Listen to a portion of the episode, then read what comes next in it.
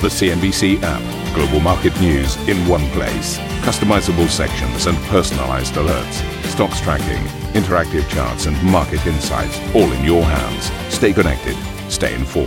Download the CNBC app today. Hello and welcome to Squawk Box with Jeff, Steve and myself. Here are your headlines today.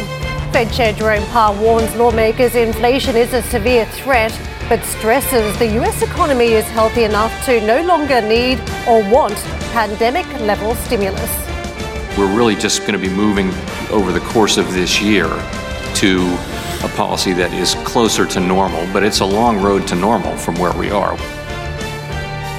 Tech stocks rally on Wall Street and Asian equities follow suit as attention turns to today's U.S. inflation print, forecast to hit its highest level since 1982. But factory and consumer price growth eases in China, helped by Beijing's steps to contain rising raw materials costs. UK Prime Minister Boris Johnson facing criticism yet again from all sides, with calls for his resignation growing louder amid another lockdown party scandal. It is incredibly disappointing, but not unsurprising, that the Prime Minister, of whom I asked this question, is not here today.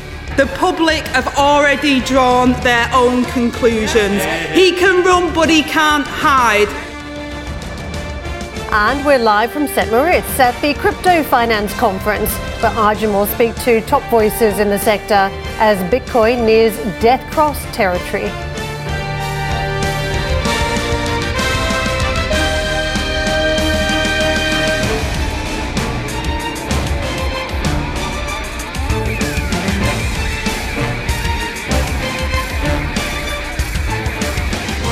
Big moves on the market yesterday. Investors leaning into Jay Powell's commentary before Congress and effectively talking about what he sees on the inflation front. Much less hawkish tone than the market had expected, given the more hawkish calls we've seen from many of the big banks suggesting 4 rate hikes or possibly even more in some cases is the expectation according to the big institutions. But the language suggested again Powell is not in any great rush, that we don't see any extra emergency to pull forward the rate hikes. Some of that calming, soothing commentary really helping risk on assets, particularly the tech sector. You could see the gains that we saw on the Nasdaq, 1.4% pop, the best trading day we witnessed for the S&P and the Nasdaq for this year. But again, a reminder about the role that big tech can play on these market rallies. Apple, for instance, one of the big moving stocks that we saw. In terms of the gains, though, it was a day where we broke that 5-day losing streak on the S&P, and here's the contribution from those big names in the tech sector, 1.6%+ on Apple. Microsoft, again, we saw that stock rally. Only a slim range, 0.2%, but we are seeing much bigger gains elsewhere, from Meta to Amazon, Qualcomm and Alphabet, right across the board. Very strong build for those names that were somewhat relieved about the time frame they were hearing from Jay Powell. Let's get out to what we're seeing elsewhere on Treasury markets too. We are sitting still at some of the higher ranges, but not right at the peak that we've witnessed in recent weeks, 1.73%. So we just cooled off a little bit on that trade. You can see 0.89 at the short end as well.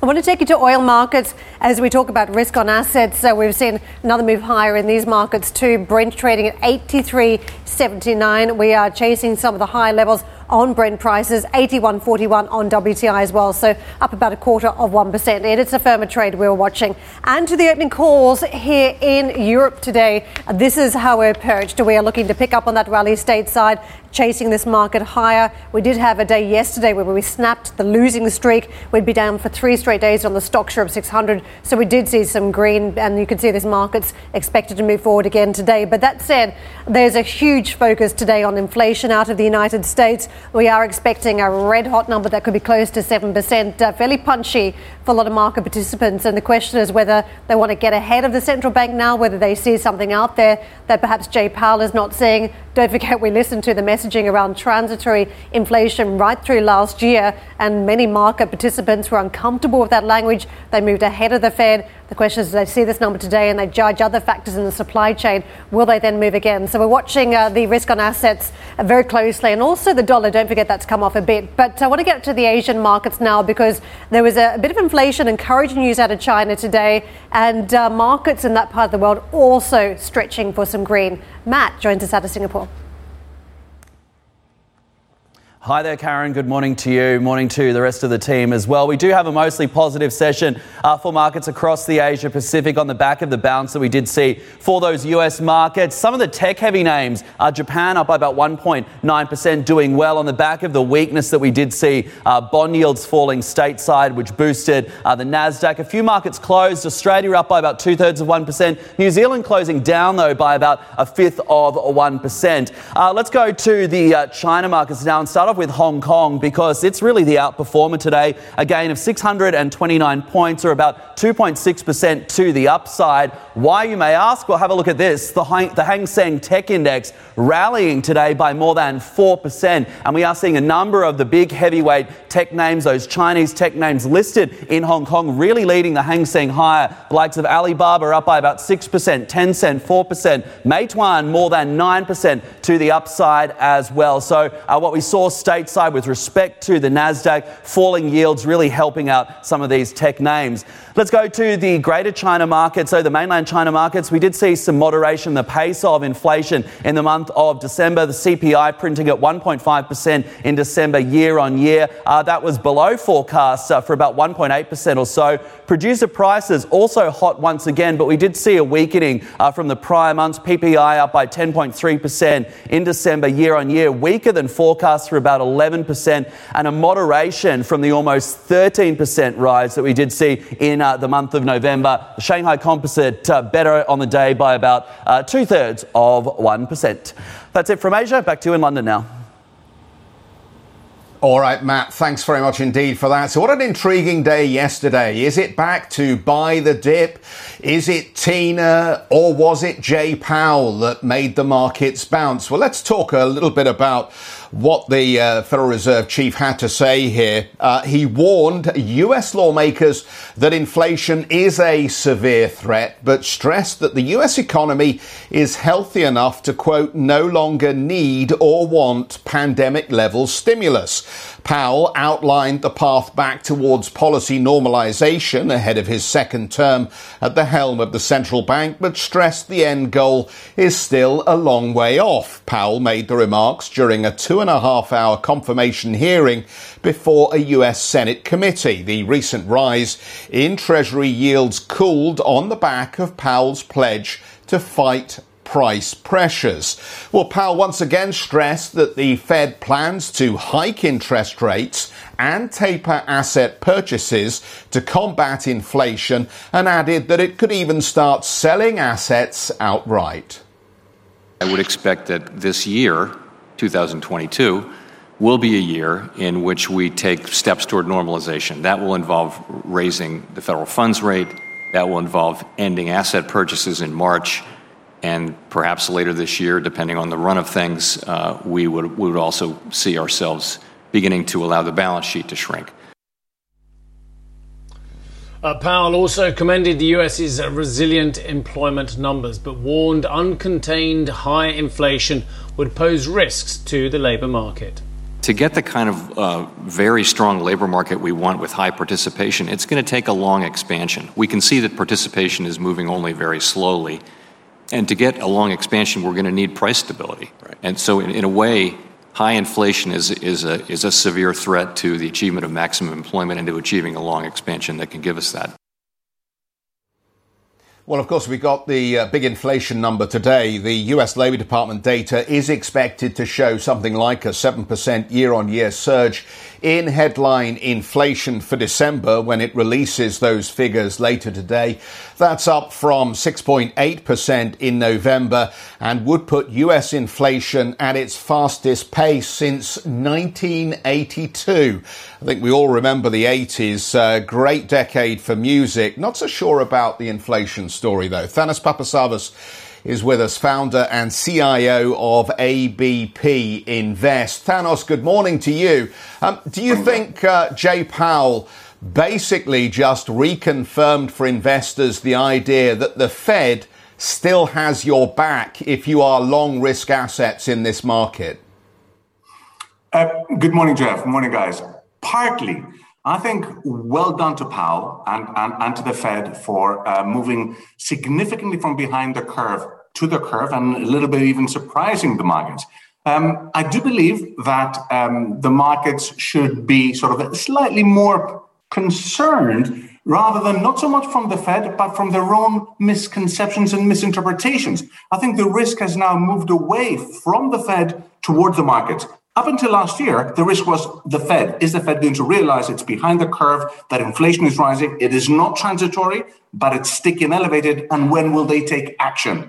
We saw that. So I think the risk from the Fed has been averted, and it's now squared into the markets. And we saw just last week, the markets got a little bit ahead of themselves and started rising yields from 150 all the way nearly to 180. And I think it's the misconception of the market or misinterpretation of the market, which could potentially threaten risk assets rather than the Fed. I think the Fed is stable. I think the Fed will adjust depending on what the market developments are. But my eyes would be more on the market now than the Fed. Thanos, I'm a little bit confused by that, because surely the market is only taking its lead from the signals that it's getting from the Fed about how it intends to adjust monetary policy from here on in. So the yields are not operating in isolation from the messaging that we're getting from the Federal Reserve. Just help me understand here why you think the market may be selling off on the curve too soon. I think it's very much on the sort of the fear and greed that the market has. The market was also behind the curve. We sort of been expecting inflation. The market was not so convinced about that. It stuck with the Fed. It fell asleep, if you like, back in the summer when the yields were rallying all the way down to 120. And it's sort of shocked and aware that there's this real risk of inflation coming through and being a little bit higher. And I do believe that the Fed and the market sometimes gets a little bit ahead of itself in terms of momentum, in terms of the trends, that it becomes from a sort of a slightly concerned to slightly more exaggerated worries. And we could see the market trying to push yields potentially, especially if today's inflationary number is higher or in line with expectations, push it a little bit higher, closer towards 2%. We think this is overdone. We don't think the Fed would be happy with the 2% 10-year yield. So in that sense, it's the market which will be pushing it, and the Fed will be adjusting its rhetoric and bringing the market back into line. So it's the exuberance of the market rather than the Fed, which could create a little bit more instability and volatility in the months or quarters to come. Sorry, Thanos, why should we be congratulating a gentleman rather than grilling him on his testimony for reappointment? Why should we be congratulating a man, the most powerful man in monetary circles on the planet as well, for getting wrong the nature of inflation for the whole of 2021? Why should we congratulate him? I don't understand. We should be appalled at someone who has more data points than anybody else on the planet at his disposal and got it wrong for a year. I'll tell you why, Steve. And we all get things wrong. And let's be honest here, we all get things wrong. And the Fed did get it wrong. But I remember, because we were sort of shouting, you know, guys, get to grips with it. There are real reasons why inflation is going to be different this time compared to the GFC. And in June of last year, that was the first inclination that he was starting to adjust his rhetoric, starting to open to the realization that potentially this could be a little bit more than transitory. And it took a few months to change, to adjust. The reason why I'm congratulating Powell and the team is because they realized at some point that they were wrong in terms of the data analysis, and they adjusted and took corrective action. Whereas, and this is the key point, whereas the ECB has not. So the RBA, the BOC, the Bank of England were all behind the curve, but they changed the rhetoric on the back of the data, adjusted their policy, and turned more hawkish, even the Bank of England raising rates. And the Fed did that as well. So, all right, well, We'll agree to differ. I think if I was the most powerful man in the world in central banking and I had all those data points available, I think I'd do a better job at the interpretation of inflation than the Federal Reserve. But we'll agree to differ on that one. What about the ECB then? Is Madame Lagarde getting things very badly wrong, or is she right until she turns around and says, sorry, got it wrong, it's a bit more permanent? Will you forgive her then? No. I think this is different, I think. I believe this is different because if we look at the ECB, I think there is internal frustration between the governing council and the underlying economic analysis and teams. The underlying data, the macroeconomic, the backward-looking macroeconometric models have not been adjusted to see the gradual changes that we're seeing in sociopolitical terms, in the sort of the supply chain, the geopolitical tensions, the wage increases, the second risk, the risk of the second level effect. And I believe that the ECB is avoiding the issue. The ECB is not dealing with the issues because it's concerned of the secondary impact it could have potentially in the BTPs and other peripheral spreads. So whereas the Fed is pure in terms of its economic analysis and saying, you know what, if we do believe that inflation is coming, we're going to take action, I think the ECB is not there. And I'm delighted that Joachim Nagel is coming in order to readjust the rhetoric, readjust the debate, and taking on from Jens Weidmann without the necessary baggage that Jens had. So hopeful that the ECB is going to be turning and becoming a little bit more pragmatic. And that's my difference between the Fed and the ECB. Thanos, it's Karen jumping in. I want to talk about the market a bit more, which has been one of your focuses here. It didn't seem as though we parked away the volatility yesterday just because we had a day to the upside. If anything, just telling us this is still a very skittish market in 2022. You've been calling out the US small cap value part of the market, and we can see if you just take a look at the Russell 2000, for instance, of small cap stocks, that's still in correction territory. So as we hone focus on small caps, how do they fare, though, even if you see value there, how do they fare in a market that could still have a lot of volatility in the first half of this year? Yeah, I think that's a very fair point, Karen. And the reason why we like the value versus growth or small cap value versus large cap growth is not so much from the sort of bottom up, but more from the top down perspective. And there's three reasons. Number one, because we were expecting the interest rate environment to rise, for the inflationary environment to remain elevated and more sticky. And also because we expect growth to surprise, if you like, to the upside, partly because of the US, but also because of the rest of the world and China continuing to grow slightly better levels of expectations. So we see stronger growth, inflation, and higher interest rates. And those three underlying components should be more supportive to value rather than growth. And of course, we have the specific valuation differential between the two, which is at sort of multi-decade lows. But putting that aside, it's not about the technicals. It's more about the underlying fundamentals. Thanos, before we cast out some of those large cap stocks, can we just explore them for a moment? Because Jeff mentioned before FOMO, that fear of missing out trade, and it felt as though some of the traders were saying, look, we may really not get four rate hikes plus, which was what one of the calls was from, say, Jamie Dimon earlier this week, that we've got a much more hawkish scenario. If we don't get that, maybe there's still a trade here around some of these big tech names, the likes of Apple, Microsoft, for instance. How do you think they fare if we don't get as many rate hikes as some of the more hawkish quarters of the market are talking about? I think, I would turn it around if I may, Karen. I think that we are not going to get, let me put it the other way around, sorry, another way around, this is funny, turning around 360. I think that the Fed, Powell, will deliver as many rate hikes as are necessary in order to gradually contain the inflationary pressures without sending the economy to recession. So if the market gets ahead of itself and starts to price 4 or 5, and the Fed feels that the market is doing its work for them, then they won't need to deliver 4 or 5. They may do 3 or 2. So the market, if you like, which goes back to the point I was having with Jeff, the market may be driving policy rather than the Fed. And the risk is on the market to overreach, if you like. So the Fed will only deliver what it has to deliver, given what the market does for it.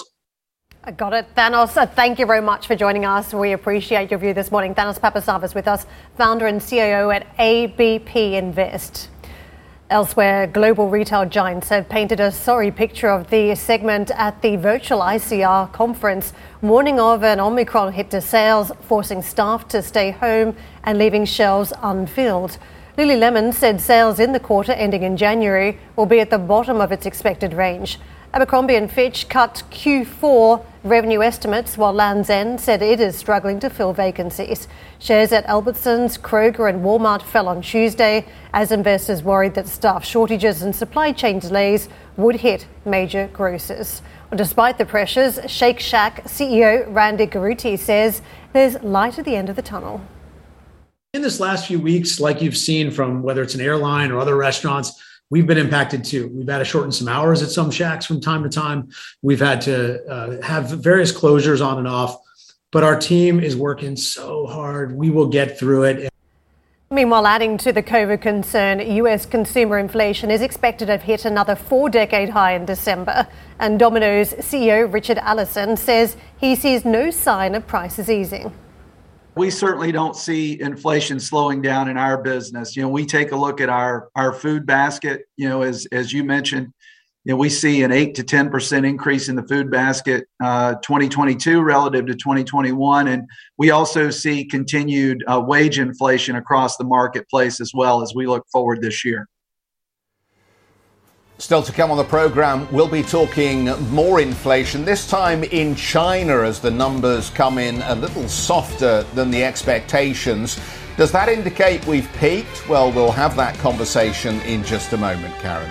And join me later on today as well for our latest CNBC Pro Talks event with David Neuhauser, founder and CIO of Livermore Partners. And we're going to discuss his top investments for 2022 and get his take on US tech stocks after he shorted the ARK Innovation ETF, Tesla and Facebook in 2021. That is all coming up today at 1300 CET. For more, don't forget to check out CNBC Pro.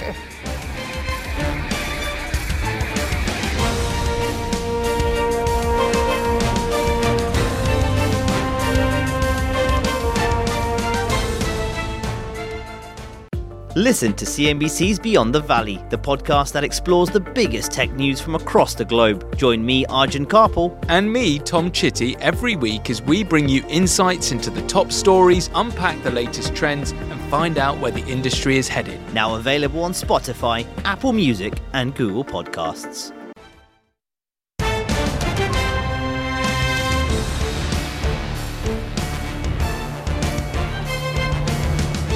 Welcome back, everybody. We're going to have a look at the Chinese economy here because we've just got some numbers coming through from the Chinese Industry Association that deals with automotive sales figures. The industry ministry in China says 2021 vehicle sales were up 3.8% to 26.3 million units. But as you look at where that spending took place, it is clear that electric and new energy vehicles were positive.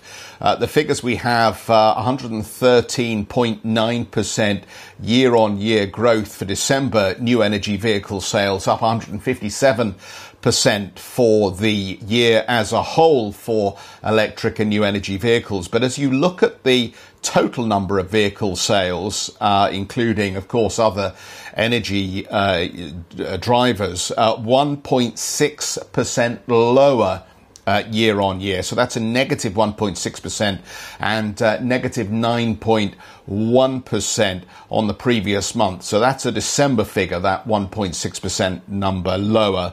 Vehicle sales for 2021, well, as the ministry has said, plus 3.8% year on year as against the negative 1.9% a year earlier. And I think the Chinese government will be keen to point to at least some of the positive sales figures here, because by and large, there is concern, I think, around the regulatory crackdown and some of the slowing trends in the Chinese economy, reducing consumer spending, which may perhaps feed into why we've got a slightly softer print on the factory gate inflation number. So Chinese inflation continuing to ease in the month of December. Factory gate prices rose by a less than expected 10.3% as China intervened to stabilise high raw materials prices. That helped bring core PPI down from a 26-year high back in October. Consumer prices also posting a 1.5% rise year on year, down from 2.3% in November and weaker than expected. The data is expected to give China's central bank more room for easing monetary policy in the months ahead. Thank you for listening to Squawk Box Europe Express. For more market-moving news, you can head to CNBC.com. Or join us again on the show with Jeff Cutmore, Steve Sedgwick and Karen Cho, weekdays on CNBC.